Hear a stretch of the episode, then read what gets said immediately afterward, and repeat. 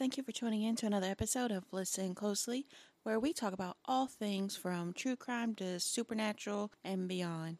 My name is Bobby, and I'm the voice behind the mic, bringing these tales of strange and unusual things to life.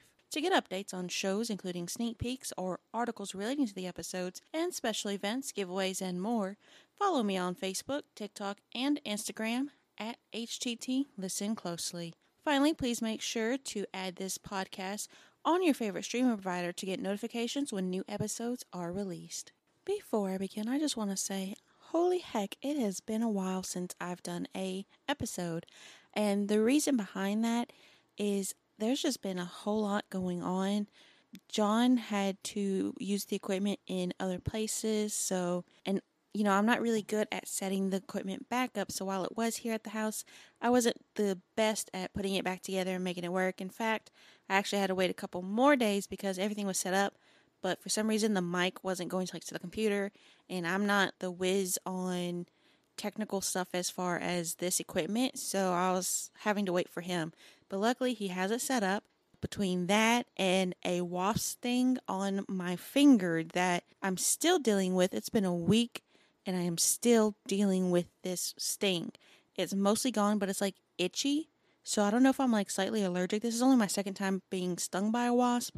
So I'm not sure if I'm allergic or not now, but I'm still kind of dealing with that. But you know, that's just a little side note thing. But it's just been crazy between all of that and then work and, you know, being a grown up and all that other stuff. So it has been a very long time since I've done an episode, and I am so sorry, but I promise I know I've promised before, but I promise I will do better. And in fact, I have this episode that I am doing right now, as well as a couple other episodes that are going to be recorded basically within the same day or same, you know, couple of days. And then they will be already in the queue to be released on the days that they are released. So that way I can kind of catch up a little bit on that. Now, in saying that, I do have to do basically all of my research again because something spilt on my notebook and I can read some of my notes, but not all of them. So I'm going to have to recopy everything. Hopefully, I can get everything back. But I did manage to get a couple of stories out of the notebook that wasn't too badly damaged. So that's where we are today. So, for this episode, we're going to be talking about a building in Houston, Texas, known as the Julia Ideson Building.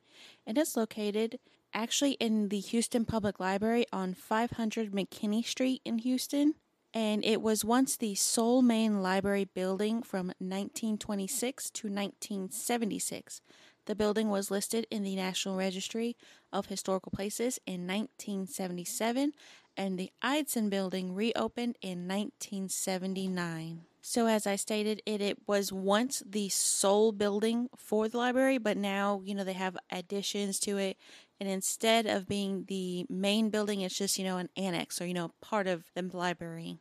But why are we talking about this building? Well, people who have visited the building have said that there are strange happenings within this building, and in fact, you can still hear certain things from someone in the building's past. So let's dive into it.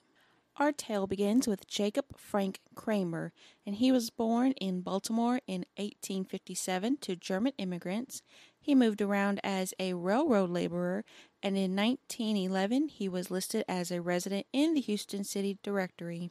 Now, as we all know from this area, being a railroad laborer was not uncommon at all there were so many different lines in this area and with the logging and the oil booms and things like that, there were plenty of laborers in and out of the area.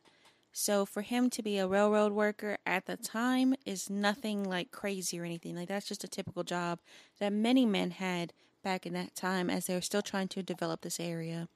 But in 1913, he found work in Houston's Carnegie Library.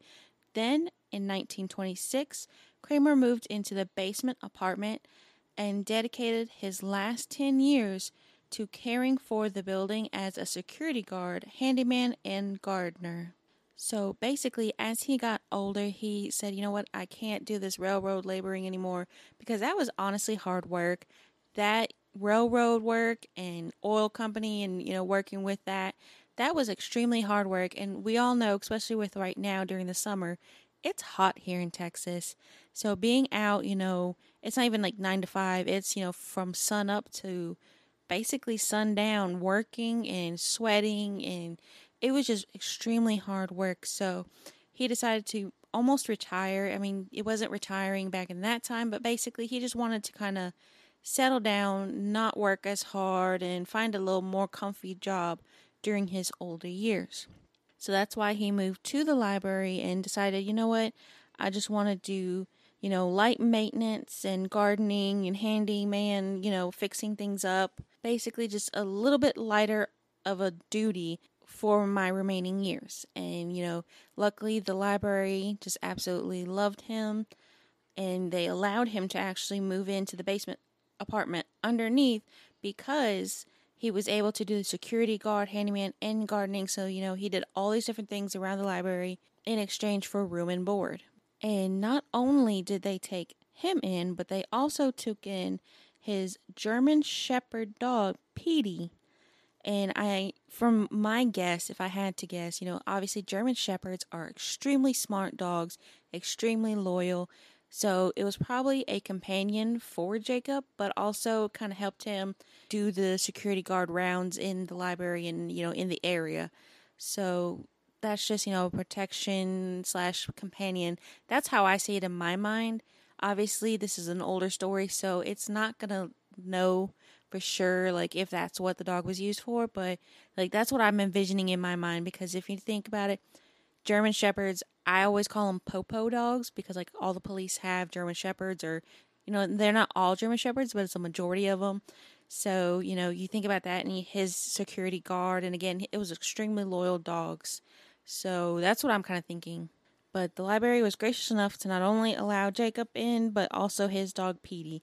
And in the evening times, Kramer would roam the library towards the third floor, accompanied by his German Shepherd Petey, and would play his violin. This is a pretty empty library, so you know the the acoustics in there probably sounded amazing and beautiful, and so just to you know pass the time and pass the nights as he probably did his security rounds, he would just play his violin. And again, he did this for his last 10 years. So, sadly, on November 1936, the 79 year old Kramer was found dead within the library by fellow library associates.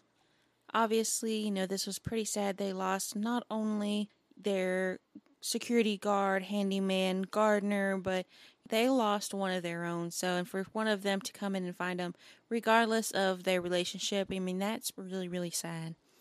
So, you know, he did pass away, and I'm not actually sure where he's buried or what actually happened to him. But obviously, the building is still there, still standing to this day.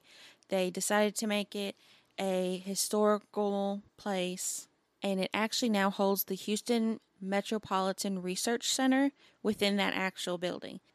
But why are we talking about this on my podcast? Well, it is said that you can still hear sounds of a violin at night, along with clicking that sounds like dog nails walking across the floors. There has also been reports of sheet music that has been found scattered in various places. So, is Jacob Frank Kramer and his German Shepherd dog Petey still roaming the halls?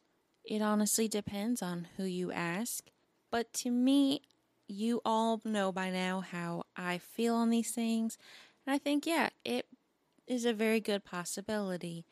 This was his last residence, it was his last job. Obviously, he loved doing it, and, you know, it was just a very calm, relaxing last 10 years.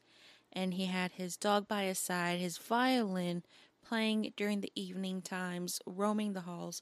So it's very, very likely, if you believe in the spiritual world, that he is still there, still roaming the halls, just enjoying the last place that he was at. But obviously, you can still go visit this building. It is still open to the public. However, I don't believe you can actually go ghost hunting or anything like that. I mean, this is a public library or, you know, part of a public library. So, again, like I always tell y'all, please be extremely respectful. Don't do anything disruptive. Don't come with your entire ghost hunting equipment expecting to catch something. If in doubt, one, ask, or two, just don't do it. By now, all of you have heard me tell you time and time again be respectful of your areas, you know, leave only footsteps. But yeah, definitely go over there, check it out. Um, it's a beautiful building, regardless of whether you believe or not. And it's a beautiful story, honestly, of, you know, a man who was at his end but still enjoyed the little things in life. If you do decide to go, maybe ask some of the workers there or employees there if they have experienced anything or not. Some are more willing to talk than others. So, obviously, again, be respectful. Don't just up and get in everybody's faces or anything like that. Never do that. Be respectful, be kind, and as always, listen closely.